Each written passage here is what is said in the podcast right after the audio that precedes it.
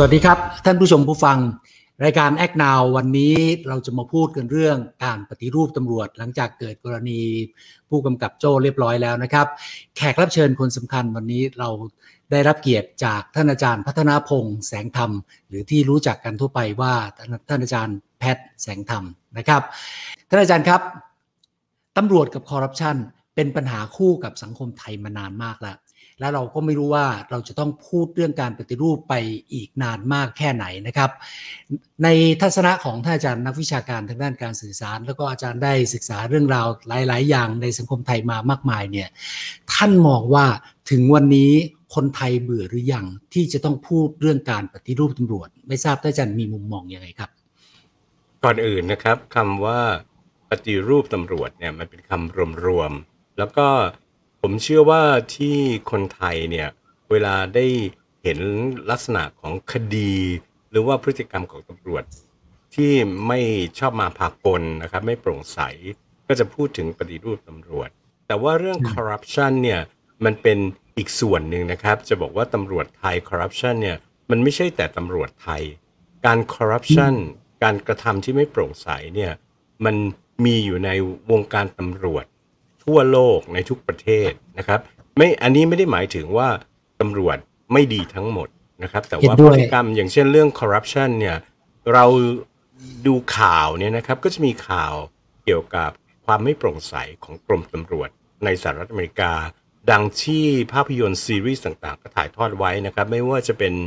NYPD New York Police Department นะครับ ฉายมาตั้งแต่ผมยังวัยรุ่นเลยนะครับ Chicago PD เนี่ย ก็ ปีนี้ปีที่ 6 ปีที่ 7 แล้ว ก็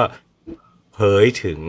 ความไม่โปร่งใสของกรมตำรวจ เพราะฉะนั้นเนี่ยเวลาเราพูดถึง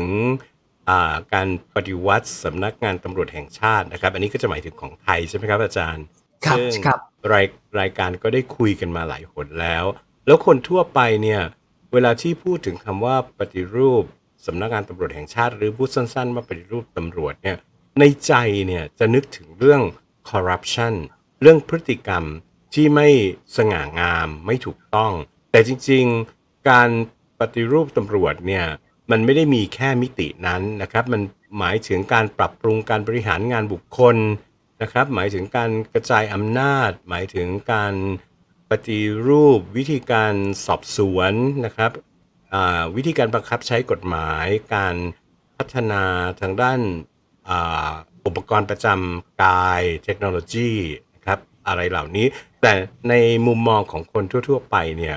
เวลาพูดถึงปฏิรูปตำรวจก็จะพูดไปที่การคอร์รัปชันซึ่งมันเกิดมาจากประสบการณ์ส่วนตัวของคนส่วนมากนะครับ เอาเรื่องที่ง่ายที่สุดก็คือการใช้รถใช้ถนน เรากำลังพูดถึงตำรวจจราจรใช่ไหมครับ อันนี้ก็เป็นกรณีที่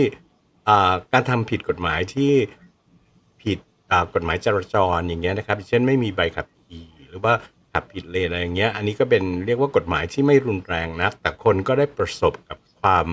ไม่โปร่งใสของวิธีการออกเขาเรียกอะไรอะใบสั่ง หรือว่าการปรับเนี่ยนี่ก็เป็นขั้นแรกแล้วที่คำว่าตำรวจกับคอร์รัปชันเข้ามาอยู่ในภาพประทับของคนทั่วไปนะครับ ต่อมานะครับเรื่องยาเสพติด คนทั่วไปก็นึกถึงว่าคนบริสุทธิ์ถูกยัดยาอะไรอย่างเงี้ยนะครับ หรือว่า การที่เป็นคนส่งยาแล้วรอดสายตาตำรวจไปได้เงี้ยคนก็นึกถึงคอร์รัปชันอีกแล้วนะครับแล้วเสร็จแล้วก็จะมีข่าวระดับชาติอย่างเช่นการบีบบังคับเพื่อจะเอาข้อมูลเป็นวิธีการสอบสวนอะไรเงี้ยทุกคนอ่าซึ่งคนก็จะเห็นว่าถึงเขาจะเป็นอาชญากรจริง แต่ว่าตอนที่ ไปจับเนี่ยยังไม่ได้เป็นอาชญากรใช่ไหมครับ เพราะทุกคนยังถือว่าเป็นผู้บริสุทธิ์ยังไม่ถึงกระบวนการตุลาการอย่างเงี้ยแล้วไปใช้วิธีการทรมานอย่างเงี้ยมันก็มันก็เป็นพฤติกรรมที่ไม่ดีคนก็นึกถึงว่าเป็นตำรวจที่ไม่ดีนะครับ มันก็วกเข้ามาที่เรื่องช่อฉนไม่โปร่งใสคอร์รัปชันดังนั้นเนี่ยความหมายของคนทั่วไปที่ต้องการให้ปฏิรูปตำรวจเนี่ยก็เน้นไปที่จะทำยังไง ให้ตำรวจปฏิบัติหน้าที่โดยโปร่งใส ไม่หาวิธีที่จะทำประโยชน์ให้กับตนเองนะครับพูดง่ายๆอะก็คือว่าไม่มีการทำเพื่อรับเงินเพิ่มรายได้นะครับ คนทั่วไปจะ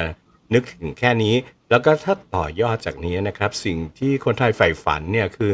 นอกจากจะทำหน้าที่ให้บริการกับประชาชนผมจะเห็นว่าผมไม่ใช้คำว่ารับใช้นะครับ ตำรวจให้บริการกับประชาชน ไม่ว่าจะอะไรก็ตาม ก็จะทำให้เป็นที่รักต่อประชาชน เดินเข้ามาในชุมชน ผู้คนก็จะทักทายนะครับ รู้สึกว่าอุ่นใจไม่ใช่เข้ามาแล้วในใจก็คิดทันทีว่าจะเอาอะไรมายัดหรือว่าอะไรอย่างนี้อีกนะครับคือมองเป็นลบไปหมดตรงนี้นะครับ การปฏิรูปตำรวจตรงนี้ก็คือ สิ่งที่ผู้คนคิด แต่จริงๆเนี่ยมันมีส่วนอื่น ซึ่งการที่คณะกรรมาการที่จะพิจารณาเรื่องการปฏิรูปตำรวจนะครับ ใช้เวลามากเนี่ยเพราะมันมีข้ออื่นอยู่ด้วย อย่างเช่นเรื่องการปรับวิธีการสอบสวนนะครับ หรือว่าการเพิ่มศักยภาพโดยพัฒนาอุปกรณ์ หรือว่าซื้อหาอุปกรณ์ให้ดีขึ้นเรื่องเทคโนโลยีอะไรเงี้ยซึ่งส่วน ต่างๆ เหล่านี้ผมเชื่อว่าคนในของสำนัก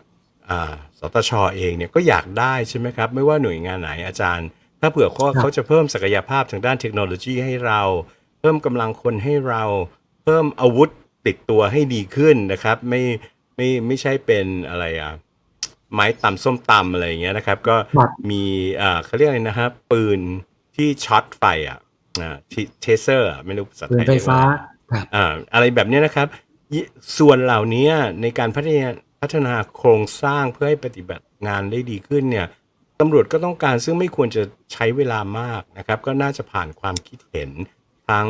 คนวงในและกรรมธิการ แต่ส่วนที่มันจะทำให้เสียผลประโยชน์ต่างหากที่เป็นส่วนที่จะต้องชักช้า ซึ่งอันนั้นก็จะรวมไปด้วยรวมไปถึงวิธีการที่จะก้าวหน้าในการงาน หรือว่าการได้ตำแหน่ง ด้วย ซึ่งตรงเนี้ยมันเห็นได้ชัดว่ามีผลประโยชน์นะครับอ่าเราได้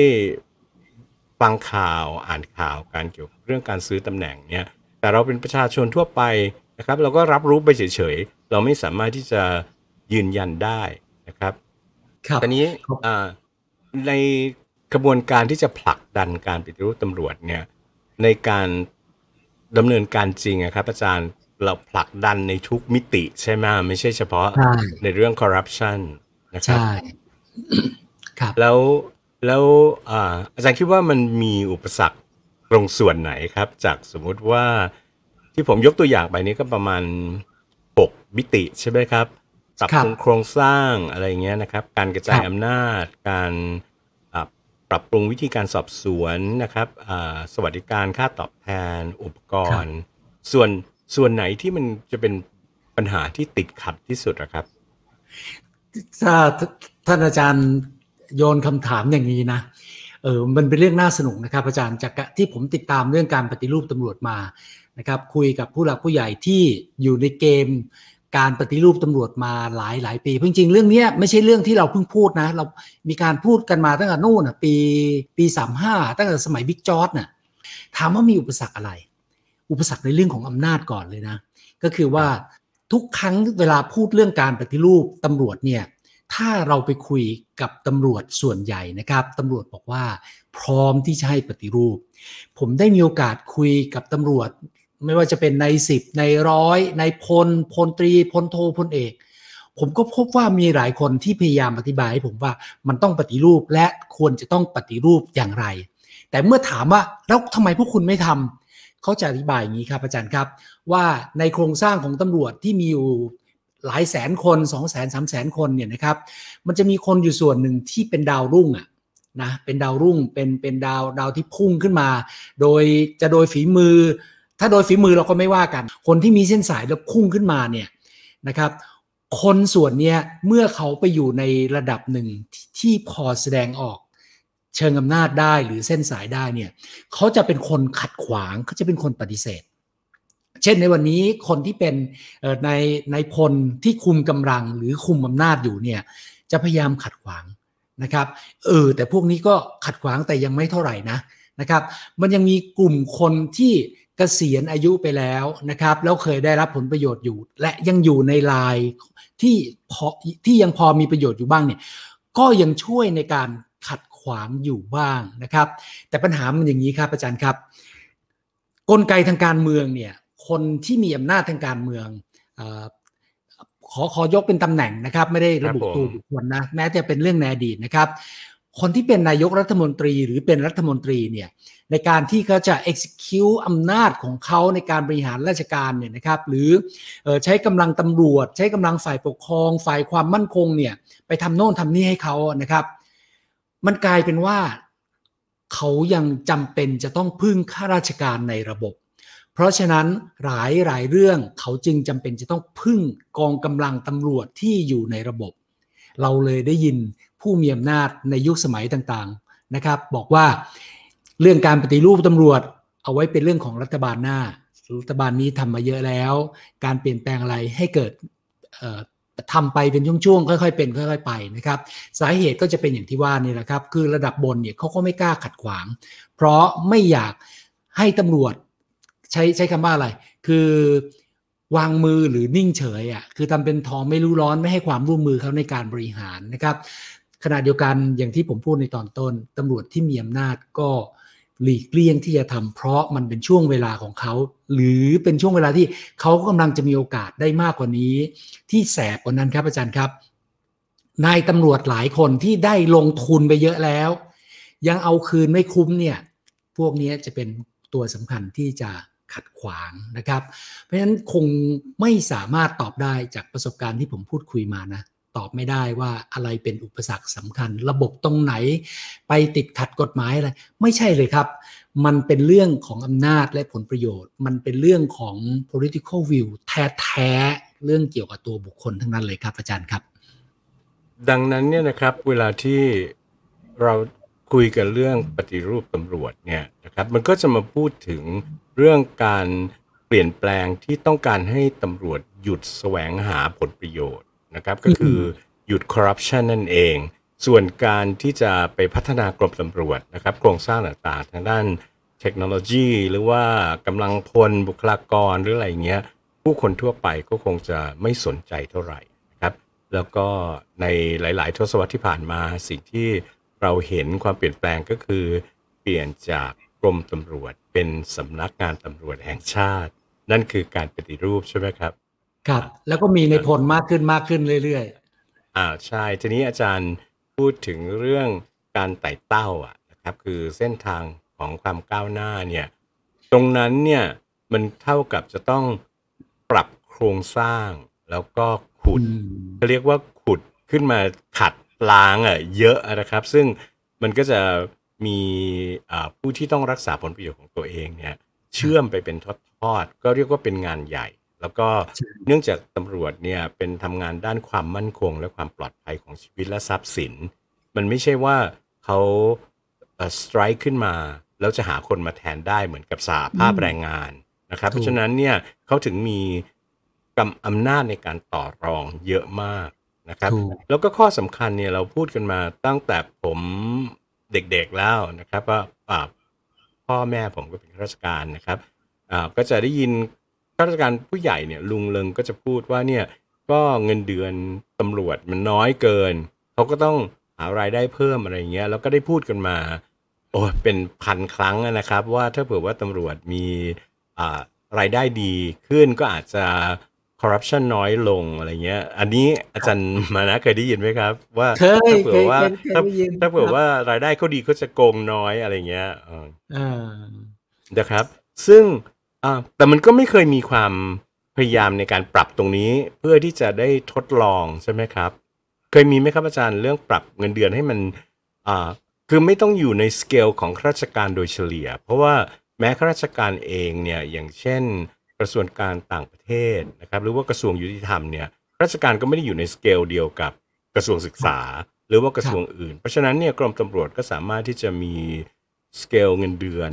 ที่ที่ดีขึ้น ได้นะครับ ไม่ต้องเสมอภาคแล้วเราก็จะได้สังเกตว่าอ่าถ้ามันพอให้สวัสดิการอย่างอื่นด้วยนะ ไม่ใช่ให้แต่เงินเดือนเพราะถ้าเงินเดือนเด้งไปกว่ากระทรวงอื่นๆเป็นเท่าตัวอย่างเงี้ยมันเป็นไปไม่ได้อยู่แล้วนะครับใช่ครับแต่ว่า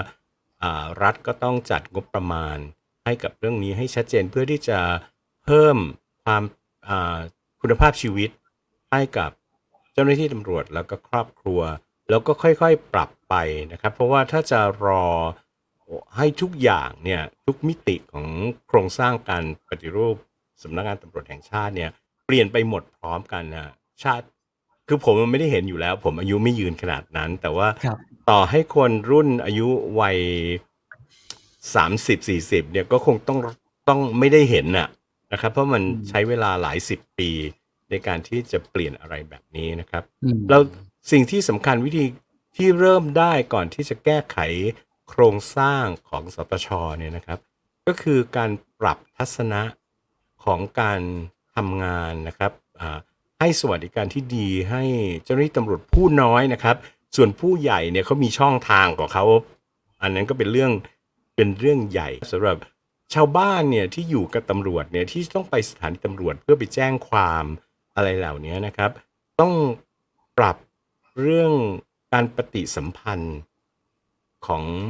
ผู้คนทั่วไปให้ไม่ให้มองตำรวจเป็น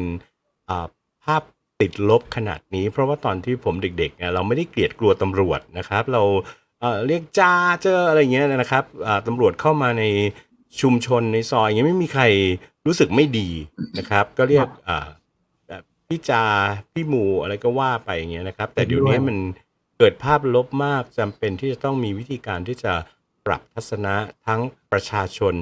ที่รู้สึกต่อตำรวจ แล้วก็ตำรวจที่รู้สึกต่อประชาชนนะครับว่าเราเป็นเจ้าหน้าที่ของรัฐที่มีศักดิ์ศรีนะครับ จะจบจากโรงเรียนตำรวจระดับไหนก็ตามนะครับ ว่าเป็นในสิบหรือในร้อยก็ตามเนี่ยมันเป็นตำแหน่งที่มีศักดิ์ศรีแล้วก็จะเห็นได้ว่าอย่างในญี่ปุ่นนะครับ หรือว่าเอาใกล้ๆแล้วกันในมาเลเซียเนี่ยนะครับ ชาวมาเลเซียเนี่ยเขาเคารพตำรวจมากนะครับเขาถือว่านี่คือผู้ปกป้องคุ้มครองดูแลเขา ราะฉะนั้นเวลาตำรวจมาเนี่ยผู้คนก็จะแบบรู้สึกดี รู้สึกปลอดภัยนะครับ เราต้องมองตรงนี้ด้วยนะครับว่าถ้าจะปรับปรุงเนี่ยจะไปพูดถึงปฏิรูปโครงสร้างใหญ่คือสตชเนี่ยไม่ใช่อย่างเดียวนะครับ การปฏิรูปต้องรวมถึงการปรับทัศนคติ ว่าเขาควรจะทำไงต่อกับประชาชนให้ประชาชนรัก ในขณะที่ยังคงอำนาจไว้ได้ คือตำรวจผู้น้อยบางท่านเนี่ย ผู้ผู้ที่เรียนมาในระดับโรงเรียนในร้อยเนี่ยนะครับก็ได้เรียนวิชาจิตวิทยา แล้วถ้าเรียนเฉพาะทางอย่างเรื่องอาชญาวิทยานะครับ criminology เนี่ยก็จะเข้าใจหลักเกณฑ์ทางจิตวิทยามากกว่าผู้น้อยที่ไม่รู้ว่าจะทำยังไงที่จะสร้างสัมพันธ์กับผู้คนในชุมชน ต้องเข้าใจจิตวิทยานะครับ แล้วก็ต้องอดทน เพราะว่ากว่าที่ชุมชนจะเชื่อหรือว่า trust ตำรวจสักคนหนึ่งเนี่ยมันต้องใช้เวลานะครับอืมแต่ว่าเขาจะอยู่ได้แล้วก็พยายามที่จะเขาเรียกว่ารักษาพรหมจรรย์ของการไม่ช่อโกงได้เนี่ย ชีวิตเขาต้องประคองไว้ได้ด้วยดีนะครับเออมันจะเป็นอย่างนี้ด้วยแม่อาจารย์ คือพอพอเหมือนเหมือนเหมือนกับที่อาจารย์พูดเมื่อกี้เนี่ย บอกว่าเอ่อพวกผู้ใหญ่อะคนที่ตำแหน่งสูงสูงๆเนี่ยนะครับเขาก็มีช่องทางที่จะหารายได้ ของเขานะครับ เพื่อเพื่ออะไรก็แล้วแต่นะครับไอ้ไอพฤติกรรมอย่างเนี้ย ผู้น้อยเขาก็เห็น รวมทั้งที่ปรากฏเป็นข่าวให้เรารับรู้อยู่ประจำก็คือว่าผู้น้อยเนี่ยยังมีหน้าที่ในการที่จะต้องทำทำหารายได้ไปส่งผู้ใหญ่ด้วยนะครับ มันมีงานวิจัยของอาจารย์เอ่อเป็นเป็นอาจารย์ในโรงเรียนในร้อยสัมพรานนะครับในร้อยพระจุลจอมเกล้าเนี่ยนะครับ ในร้อยตำรวจเนี่ยเขาทำวิจัยออกมา พบว่าไอ้โรงพักบ้านเราที่มีอยู่ประมาณ 1,500โรงพักเนี่ยนะครับ ทุกๆโรงพักเนี่ยทุกสายงานก็แบ่งเป็น 6 สายงานนะครับป้องกันปราบปรามจราจรสืบสวนสอบสวนอะไรเนี่ยนะครับ ทุกสายงานมีช่องทางในการโกงกินหมดเลย มีช่องทางในการคอร์รัปชันในการรีดไถชาวบ้านหมดเลยนะครับไอ้ไอ้สิ่งเหล่านี้มันเป็นเรื่องที่ที่น่าประหลาดใจ ก่อนหน้านี้ผมยังคิดเอ๊ะแล้ว เอ่ออย่างคนที่เป็นฝ่ายอำนวยการนั่งอยู่ในออฟฟิศนั่งอยู่บนโรงพักอย่างเดียว ยังมีช่องทางโกงกินอยู่หรือ ในงานวิจัยเนี่ยก็ยังแสดงให้เราเห็นนะแล้วเป็นเรื่องน่าตกใจว่าเฮ้ยทุกคนอยู่ตรงนั้นมีช่องทางหมด เพราะฉะนั้นรายได้ที่จะส่งให้เจ้านายมันก็มีเยอะนะครับ แต่ละที่แต่ละท้องที่มีโอกาสทำรายได้แตกต่างกัน อย่างเช่นอโอเคนะ บางที่มีบ่อนมีหวย บางที่มีซ่อง มีอาบอบนวด มีบ่อนการพนันนะครับ ไม่ว่าจะเป็นบ่อนพระรามสามหรือบ่อนที่ทองหลอ่อผับที่ทองหลอ่อนะครับบ่อนที่ระยองนะครับเรื่องเหล่านี้มีอยู่ แต่อาจารย์เชื่อไหมอย่างกรณีโรงพักแถวบางนาเขาบอกว่าโรงพักแถวบางนาเนี่ยรายได้สำคัญเลยนะ ก็คือรายได้จากงานจราจร ซึ่งผมข้องใจมากเขาก็บอกลองไปดูสิ ในช่วงก่อนโควิดเนี่ย ทุกๆวันทุกๆเช้า แล้วก็ช่วงกลางคืนก่อนเวลาที่พวกรถสิบล้อรถเทเลอร์อะไรมันจะวิ่งเข้าเมืองได้เนี่ยรถพวกนี้จะมาจอดออกันเต็มหมด แล้วมันก็มีช่องทางให้จราจรเนี่ยหากินกับรถบรรทุกพวกเนี่ยนั้นเขตนี้เป็นเขตที่งานจราจรมีรายได้ดีที่สุดดีกว่าทุกโรงพักในประเทศไทยนะครับไอ้เพราะตรงนี้แหละ มันเลยทำให้มองกว้างไปอีกนะครับ ก็คือว่า ทุกวันนี้ตำรวจเนี่ยนะครับมีอำนาจในการบังคับใช้กฎหมายนะคือตัวเองเนี่ยมีอำนาจสั่งการตามกฎหมายอยู่เนี่ยประมาณประมาณเเกือบเกือบ 200 ฉบับ เกี่ยวกับเรื่องยาเสพติดเรื่องจราจรเรื่องกฎหมายอาญาเรื่องเรื่องโน้นเรื่องนี้ เยอะไปหมดเลยนะครับ แล้วทุกๆเรื่องที่เขามีอำนาจเนี่ยมันไปเกี่ยวข้องกับดุลพินิษด้วย บางเรื่องเป็นกฎหมายเก่าๆบางเรื่องเป็นกฎหมายใหม่ เพราะฉะนั้น จับก็ได้ ไม่จับก็ได้ ตั้งข้อหาหรือไม่ ไม่ตั้งข้อหาก็ได้ อันนี้มันเป็นเรื่องของดุลพินิษเลย หรือแล้วก็อีกอย่างจะอ้างอ้างด้วยก็ได้ว่า เห็นหรือไม่เห็นนะครับ แต่มันยังมีกฎหมายอีกอันหนึ่งที่ตอนนี้กำลังพูดถึงมากเลย หลังจากที่เกิดเหตุการณ์ผู้กำกับโจ้นะครับ แล้วก็มีการถกเถียงกันก็คือบอกว่าเอ๊ะไอ้กรณีไอ้สินบนนำจับไอ้รถหรูนำเข้าเนี่ย เรื่องสินบนนำจับ ตำรวจหรือข้าราชการควรมีเอี่ยวด้วยได้ไหมนะครับ ไอ้กฎหมายอย่างเงี้ยเขาก็ถกเถียงกันนะ อาจารย์ครับปปชนะตามยุทธศาสตร์ชาติเขาเรียกยุทธศาสตร์การต่อต้านยุทธศาสตร์การป้องกันและปราบปรามการทุจริต ประพฤติมิชอบแห่งชาตินะครับ ฉบับที่ 2 บังคับใช้ตั้งแต่ปี 2555 ถึง 2559 นะครับ เขียนไว้เลยนะว่า เรื่องสินบนรางวัลนนำจับเป็นปัญหาเป็นปัจจัยสำคัญให้เกิดการคอร์รัปชันเพราะฉะนั้นจะต้องมีการทบทวนแล้วก็แก้ไขปัญหานี้ ในช่วงที่ผ่านมาเนี่ยภาคธุรกิจ สมาคมอุตสาหกรรม นักธุรกิจต่างชาติ พวกหอการค้าต่างประเทศที่มาอยู่ในเมืองไทยเนี่ยพูดเรื่องนี้เยอะมาก มีบทความทางวิชาการเขียนมาเยอะเลยว่าไอ้สินบนนำจับและรางวัลนำจับ ถ้าเป็นชาวบ้านเป็นประชาชนร้องเรียนเราให้ได้ แต่ถ้าเป็นตำรวจเป็นเจ้าหน้าที่ศุลกากร มันไม่ควรได้ เพราะเจ้าหน้าที่ทำงานตามหน้าที่ตัวเองอยู่แล้ว ไม่ควรมีรายได้ซ้ำซ้อน แล้วมันก็กลายเป็นแรงจูงใจ ให้เขาทำในสิ่งเหล่านี้ เหมือนกับที่คนกำลังเล่าให้เราฟังกรณีที่ในตำรวจหนุ่มผู้นี้เนี่ยเกี่ยวข้องกับกระบวนการนะครับเล่าตรงนี้แล้วเล่าต่อไปอีกนิดนึงเลยนะอาจารย์นะคือเขาเรียกว่าในในหมู่นักธุรกิจเขาเรียกว่า ขุดหลุมล่อ นะครับ ก็คือว่าคุณจะนำเข้าสินค้าหรือคุณประทำอะไรก็แล้วแต่นะที่มันมีกฎหมายเกี่ยวกับเกี่ยวกับสินบนขึ้นมานะครับ เจ้าหน้าที่เนี่ยเขาจะปล่อยให้คุณทำไปหนึ่งครั้งสองครั้งสามครั้ง คุณไปถามเขาว่าผิดไหมเขาเขาบอกว่าคุณก็ดูตามกฎหมาย ดูตามเงื่อนไขของกฎหมาย และถ้าตอบถูกหรือผิดเขาจะตอบเพียงวาจาเขาจะไม่ทำเป็นลายลักษณ์อักษรให้ แต่เมื่อทำไปครั้งที่สี่ครั้งที่ห้าเมื่อจำนวนมันเยอะขึ้นนะครับเขาจะไปจับพวกศุลกากร คนที่เกี่ยวข้องกับสินค้าส่งออกนำเข้าจะเจอกันเยอะ คือทำไปสี่ครั้งห้าครั้งวงเงินเป็นพันล้านปุ๊บเนี่ยเขาจะไปจับ จับปุ๊บเนี่ยนะ มือหนึ่งถือกฎหมายบอกว่ามีมีอำนาจจับนะครับ อีกมือหนึ่งถือกฎหมายบอกว่าถ้าจับแล้วได้สินบน เพราะฉะนั้นเขามีสองมือมีทางเลือกอยู่ในมือนะครับเขาจะไปต่อรองกับพ่อค้าต่อรองกับนักธุรกิจ คุณจะให้ผมหนึ่งร้อยล้านเราจบกัน หรือถ้าคุณไม่ให้ผม ผมจะจับคุณแล้วผมก็ยังได้เงินสินบนนำจับ อาจารย์เห็นไหมครับ นี่คือช่องว่างของกฎหมายนะครับ แล้วไอ้รูปแบบอย่างเงี้ยตำรวจใหญ่ๆเจ้าหน้าที่ใหญ่ๆก็ทำ มีหลายหน่วยงานทำนะ อย่างเมื่อกี้ที่ผมเรียนมีกฎหมายประมาณ 130 ฉบับนะที่ให้อำนาจในเรื่องสินบนนำจับไว้นะครับ นอกจากไอ้เรื่องไอ้รถหรูนี่แล้วนะ เพราะฉะนั้น ชั้นผู้ใหญ่ก็ทำได้ ชั้นผู้น้อยเขาก็ถือไพ่อย่างนี้เหมือนกัน เรื่องยาเสพติดก็เป็นอย่างนี้เหมือนกันครับอาจารย์ครับไอ้ปัจจัยพวกเนี้ยมันเลยเป็นอีกปัจจัยหนึ่งนะที่ทำให้การปฏิรูปเนี่ยมันกลายเป็นเรื่องยากมากเลยนะครับเออ แล้วก็นึกมาได้อีกอันหนึ่งนะไอไอยุทธศาสตร์ของปปชที่เขียนไว้แล้วมันหมดไปแล้วเนี่ยตั้งแต่ปี 59 นะครับ พอเขาไปตามเรื่องอาจารย์ ไปตามเรื่องเขาบอกว่าเรื่องอยู่ที่กระทรวงการคลัง เออใช่ไอ้พวกไอ้สินบนนำจับมันเกี่ยวกับกฎหมายเนี่ยนะครับมันมันก็จะเป็นเรื่องเกี่ยวกับคลังคลังส่งไปกรมศุลปะโทกรมศุลเนี่ยถือกฎหมายกรมศุลอยู่อย่างเดียว ไม่ได้ถือกฎหมาย อื่นๆ อีกร้อยกว่าอีกร้อยกว่าฉบับที่มีอำนาจในการให้ให้สินบนให้เงินรางวัลนะครับเขาก็ไม่ยุ่งเกี่ยวกับตำรวจ มีหนำซ้ำเรื่องที่อยู่ที่กรมศุลกรมศุลกำลังทบทวน อันนี้ที่เราได้รับฟังคำตอบมา และสิ่งที่เราเห็นมาอย่างหนึ่งก็คือกรมศุลบอกว่า เอ้ย รางวัลมันยังต้องมีอยู่ แต่คดีละไม่เกิน 5 ล้านบาท จับรถ 100 คัน มันก็เป็น 100 คดี 100 คัน รางวัลนำจับของเขาก็ 5 ล้านบาท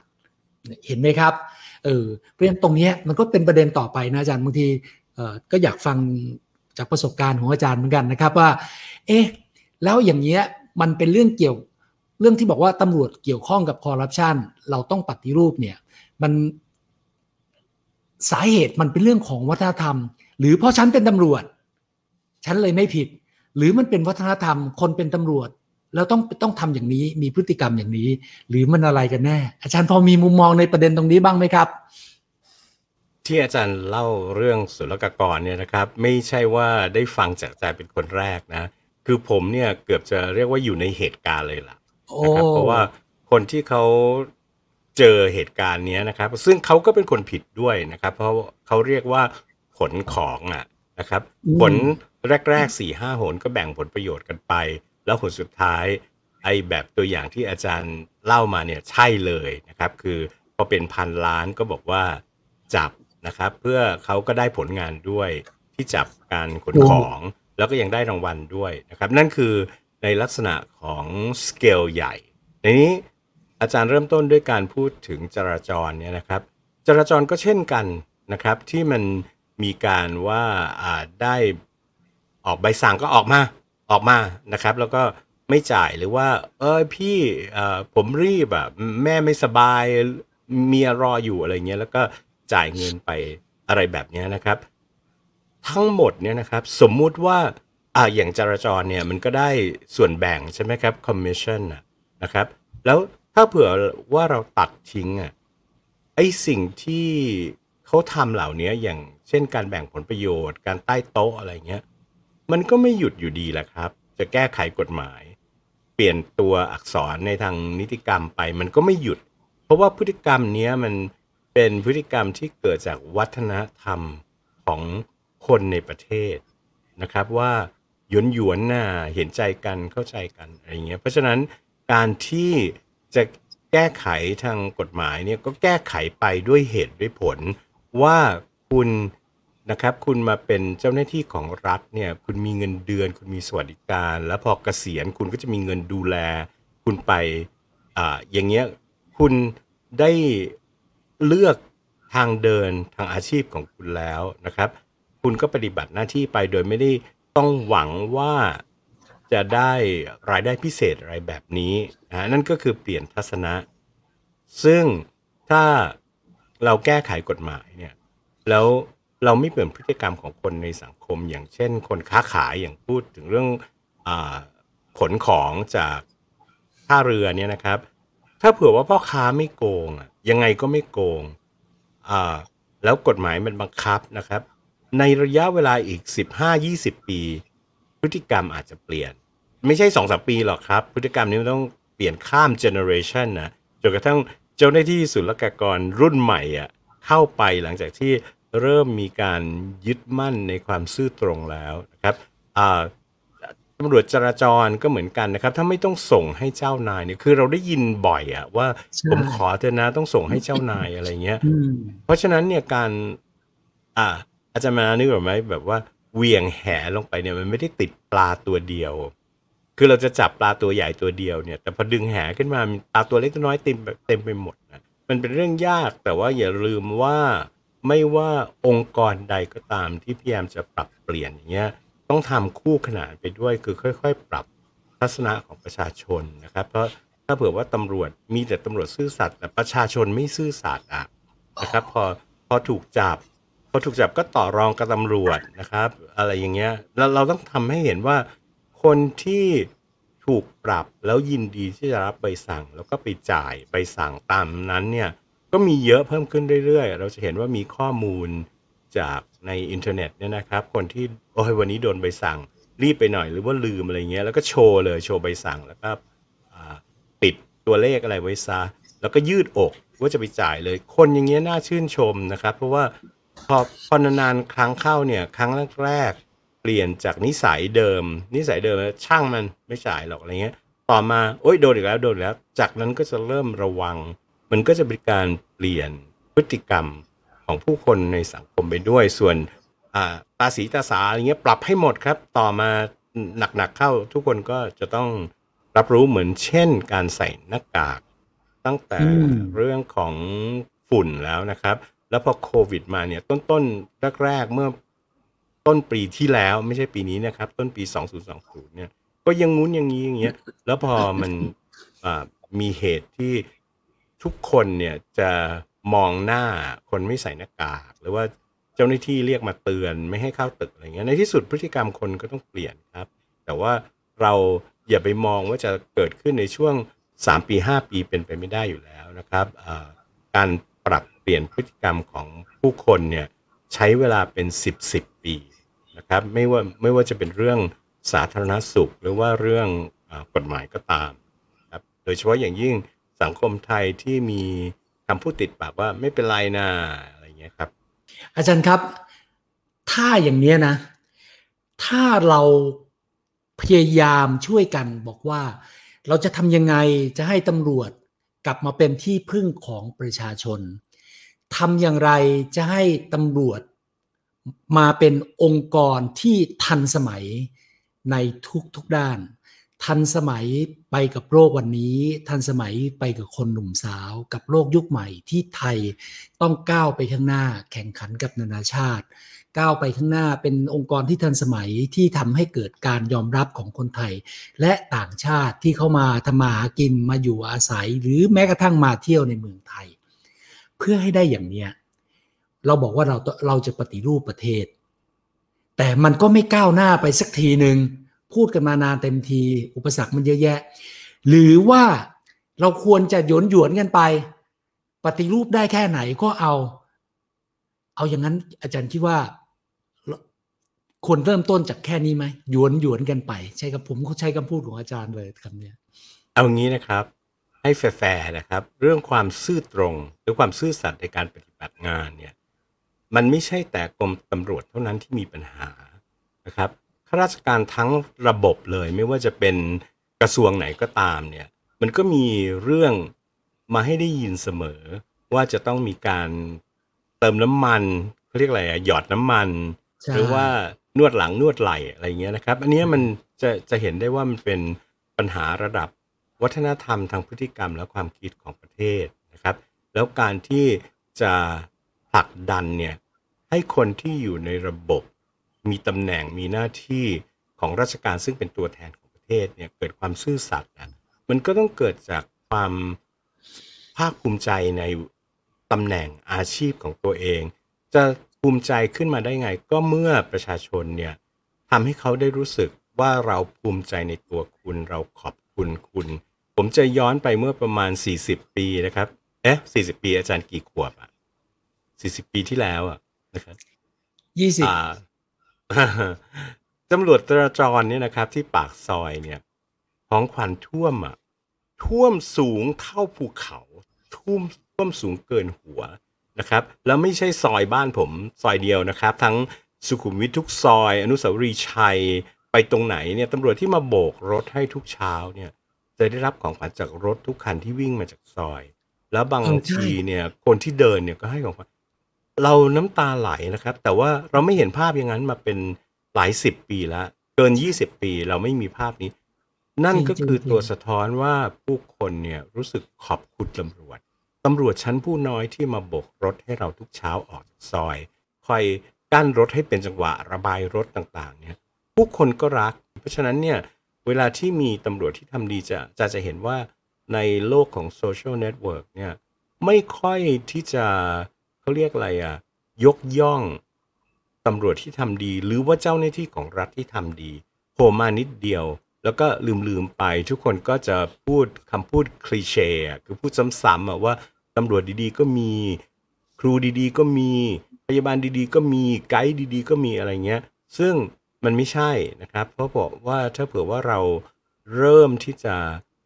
ทำให้บ่อยๆ นะครับช่วยกันทั้งประเทศแล้วก็องค์กรต่างๆเนี่ยก็ยิ่งควรจะทำเพราะว่าองค์กรก็จะมี Impact มากกว่าปัจเจกบุคคลอยู่แล้วใช่ไหมครับ องค์กรก็มีเครดิตอยู่เนี่ยตั้งเป็นรางวัลขึ้นมา แล้วก็ไม่ต้องให้ปีละคนละครับ มันไม่ทันเวลานะครับ ปีหนึ่งก็แบบ 10 คนไปเลย หลาย ๆ องค์กรรวมกันนะครับ บุคคลก็เกิดความรู้สึกว่าไม่ต้องอายถ้าไปเจอคนดี ก็ยกย่องขึ้นมาเลยทาง social network ให้ ให้มัน go viral นะครับ เหมือนที่เวลาที่น้องคนที่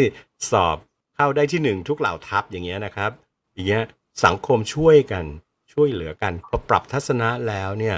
บุคคลที่อยู่ในองค์กรนั้นก็จะรู้สึกว่า เออ ที่เราทำดีมาเรื่อยๆ เนี่ยนะครับ มันก็มีคนภูมิใจ แม้ว่าจะไม่ได้รางวัลเนี่ย แต่คนรอบตัวเราก็คงจะภูมิใจที่เราปฏิบัติหน้าที่อย่างซื่อตรงและขยันขันแข็งเนี่ย มันต้องปรับตั้งแต่เฟืองตัวเล็กๆนะครับ แล้วก็ต้องทำสองด้านนะครับ ไม่ว่าไม่ใช่ว่าจะไปมองแต่ที่ตำรวจมองไปแต่ที่ข้าราชการกระทรวงยุติธรรมมองไปแต่ที่หน่วยงานท้องถิ่นอะไรเงี้ยมันต้องปรับทัศนะของคนไทยด้วย ว่าถ้าทุกคนยึดความซื่อสัตย์ก็จะไม่คิดจะติดสินบนใครนะครับ ถ้าเผื่อว่าเราทำผิดเราทำผิดก็ยินดีที่จะ ไปจ่ายเงินแม้กระทั่งจะเป็นเรื่องแค่ระดับกฎหมายจราจรนะครับ เราก็ยินดีจะจ่ายสิ่งเหล่านี้เป็นสิ่งที่ควรจะเป็นนโยบายแห่งชาตินั่นแหละนะครับสำคัญมากเลยนะอาจารย์ เรารณรงค์กันอยู่ว่า คนไทยต้องไม่โกง และเราจะไม่ยอมให้ใครโกง เพราะฉะนั้นถ้าเราอยากเห็นตำรวจเห็นเจ้าหน้าที่ของรัฐเห็นข้าราชการที่ดี ๆ เราก็จะต้องทำดี เราก็จะต้องเป็นฝ่ายซื่อสัตย์เป็นประชาชนที่ซื่อสัตย์เหมือนกัน ซื่อสัตย์เพื่อให้ทุกคนเห็นและให้ทุกคนปฏิบัติไปในทางเดียวกัน แล้วสักวันหนึ่งเจ้าหน้าที่ของรัฐคนที่ถืออำนาจอยู่ คนที่สวมเครื่องแบบ แล้วเคยโกงเคยทุจริตเขาก็จะต้องระอายแก่ใจตัวเอง โอกาสในการทุจริต โอกาสในการโกง มันก็จะลดน้อยถอยลงไปนะครับ การโกงมัน คงมีอยู่ละในสังคมทั่วประเทศ ในสังคมไทยคนโกงก็จะมีอยู่ แต่มันต้องเป็นการลักกินขโมยกิน ไม่ใช่โกงกันโจงครึมโกงกันจะจะให้เห็นซึ่งหน้า โกงกันในชีวิตประจำวันเหมือนกับที่คนไทยต้องทนอยู่ทุกวันนี้นะครับ อาจารย์ครับต้องวันนี้ต้องขอบพระคุณท่านอาจารย์แพทย์แสงธรรมนะครับ หรือท่านอาจารย์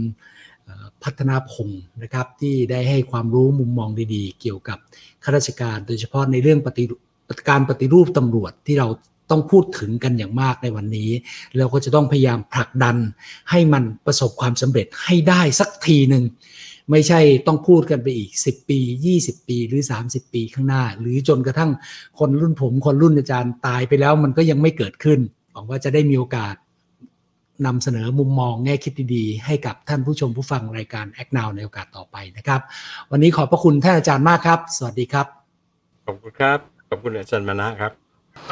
ทุกคนสามารถติดตามดูและฟังย้อนหลังได้ ไม่ว่าจะเป็นทาง YouTube, Podcast, Podbean และ SoundCloud พิมพ์ชื่อรายการ Act Now